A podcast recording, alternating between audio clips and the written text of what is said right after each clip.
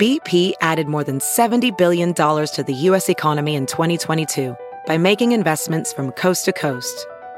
Investments like building charging hubs for fleets of electric buses in California and starting up new infrastructure in the Gulf of Mexico.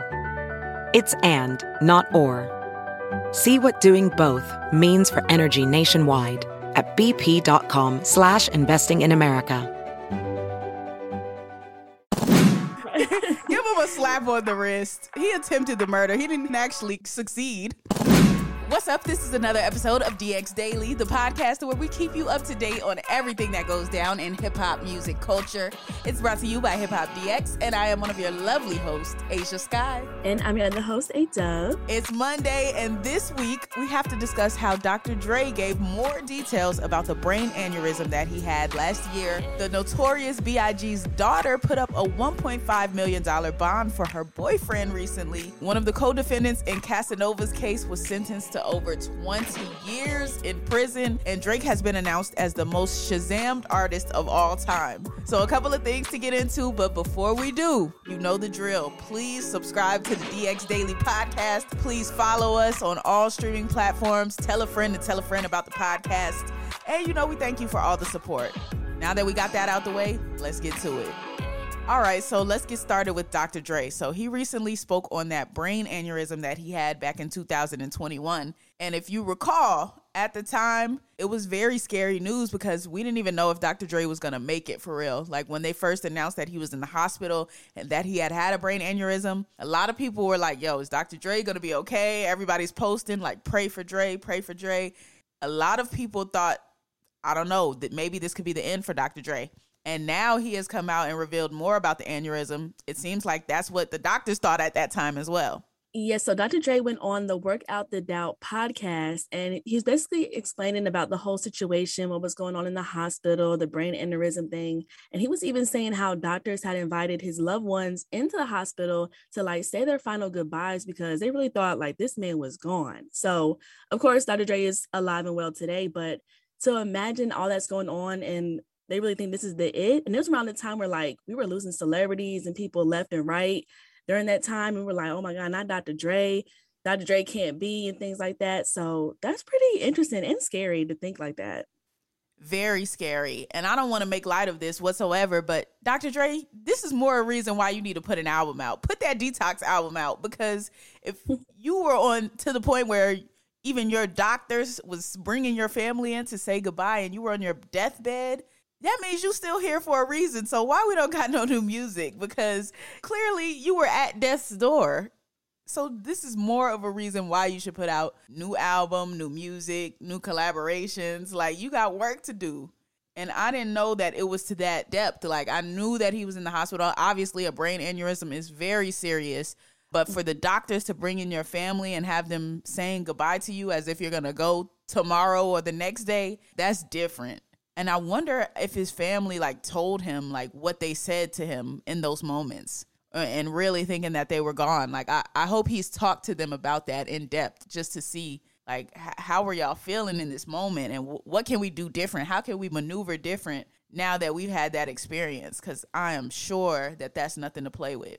Oh yeah, that is a that is a good point because I mean, if someone brought me in and be like, "This is this is it," like they're about to go, I'd probably say everything. And then for but then for them to be like, okay, well, he's better, which is a good thing, but like, yeah, I'd hope some relationships, you know, worked out. This is around his divorce and everything too. So it was like a kind of like a tough time. So I wonder what people did say and then how they are feeling now. But I mean, I bet they're happy that he's still here. But in that moment, yeah, you probably say some things that you're like, you get off your chest or, you know, whatever. But yeah.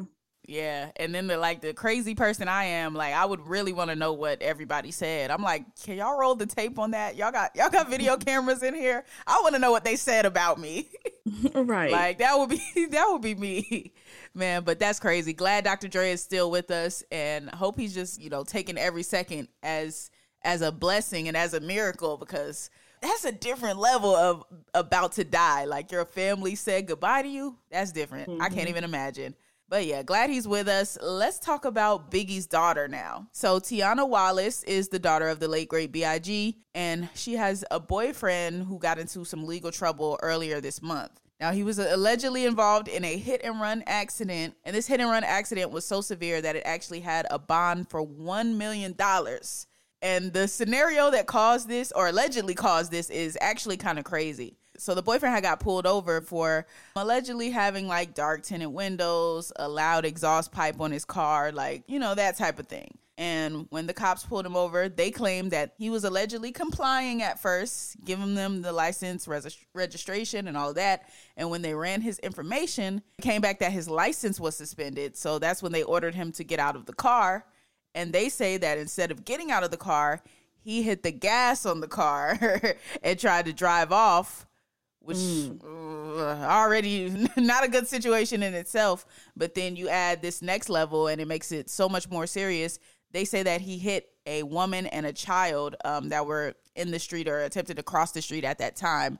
So that's what made it the hit and run aspect of it. And they both, the woman and the child, sustained serious injuries. So that is why the bond was actually so high because number one, he's evading police officers, he's evading arrest, and he also hit someone, or they are saying that he hit someone. So that's why the bond was so high. And T'yanna actually had to put up her house in order to get him out.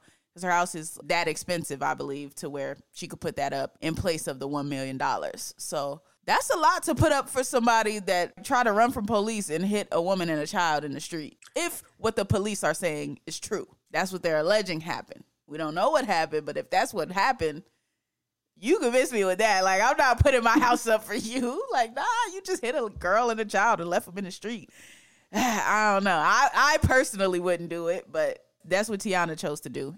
Um, I have to agree with you. Like, I'm not doing that either. Putting up my million dollar house for a boyfriend because he got involved in a hit and run. Like, there's no way. Like, I don't know how deep. I don't know how long they've been together. I don't know how deep they are in their relationship, but I don't think anybody should ever do that. Like it's your house. Like, no, no, no. I'm not with this at all.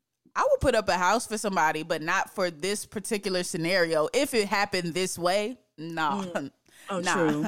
But if it like I don't know, if the the situation is different, you feel the person's innocent, or you but even still, 1.5, that's a lot. that's mm-hmm. a lot.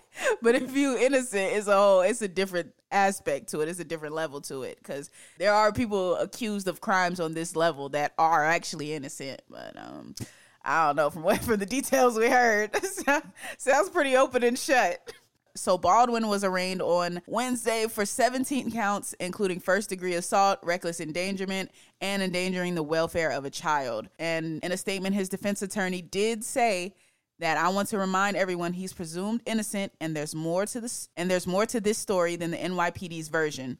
He said my client is a good man who has never been in trouble before. So that's an interesting aspect too. Yeah, that is interesting. Um, he's saying he's throwing the innocent card out there, which obviously is his defense attorney, so he's gonna say that, but we don't know. Let's see what else. Let's see what else they paint. Make us believe it because it doesn't sound doesn't sound great right now. Right, and I thought I saw like a video of this, like you know, like a street camera type thing, surveillance camera, but I didn't watch it all the way through. But I remember them talking about this story, and they had video with it, so I don't know if that shows anything that he did do it. So we'll see. Okay. All right. We'll stay posted on that. Now, speaking of legal problems, one of the co defendants in the Casanova case has been sentenced to 20 years in prison. Now, if you don't know what we're talking about by the Casanova case, Casanova and his whole team got hit with a RICO a year or so ago, and Casanova's co defendant, Donovan Donnie Love Gillard, got those 20 years for the racketeering.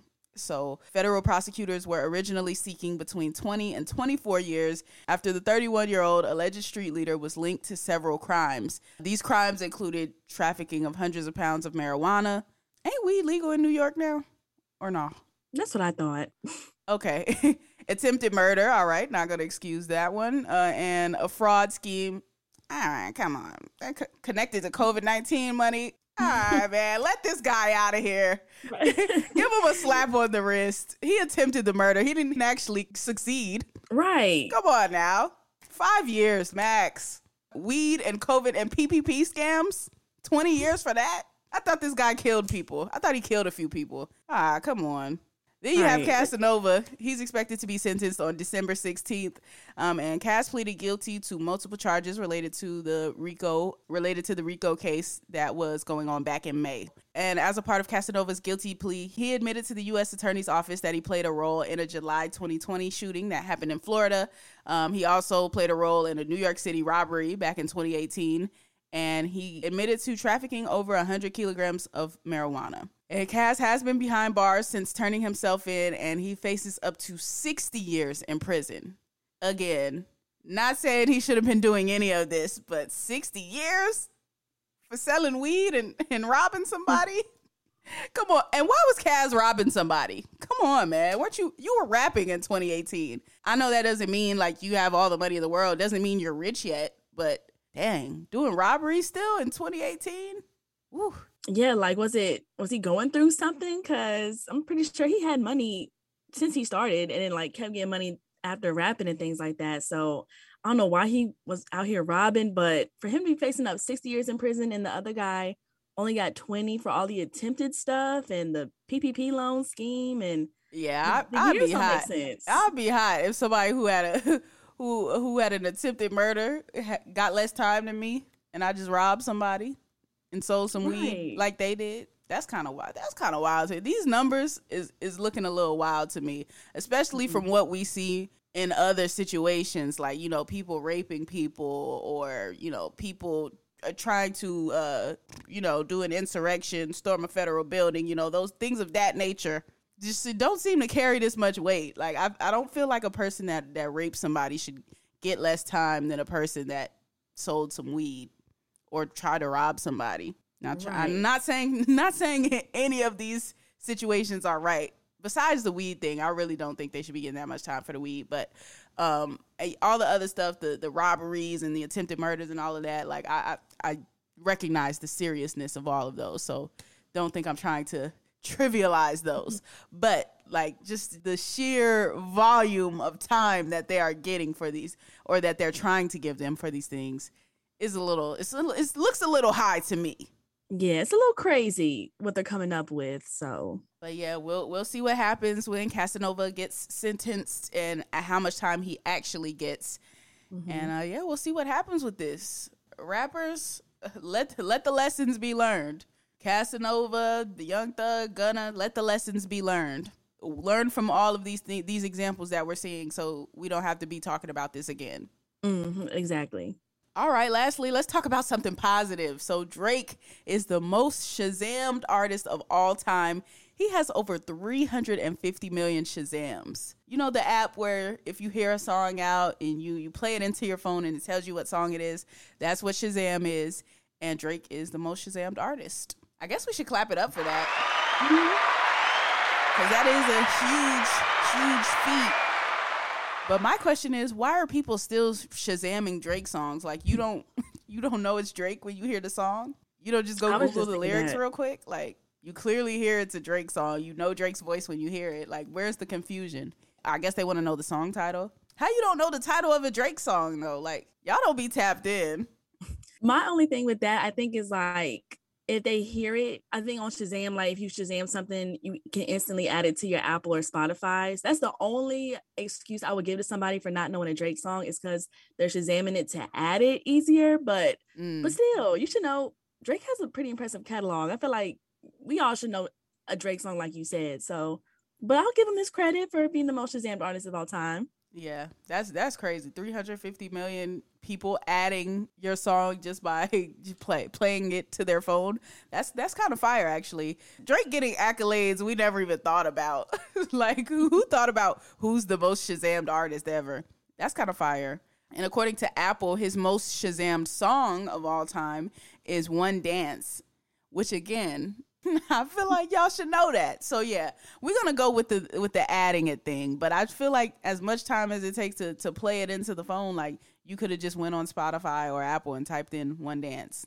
I need one mm-hmm. dance, and you would have added it just as easy. But um, yeah, that's the most Shazam song. 17 million Shazams for one dance. That's crazy.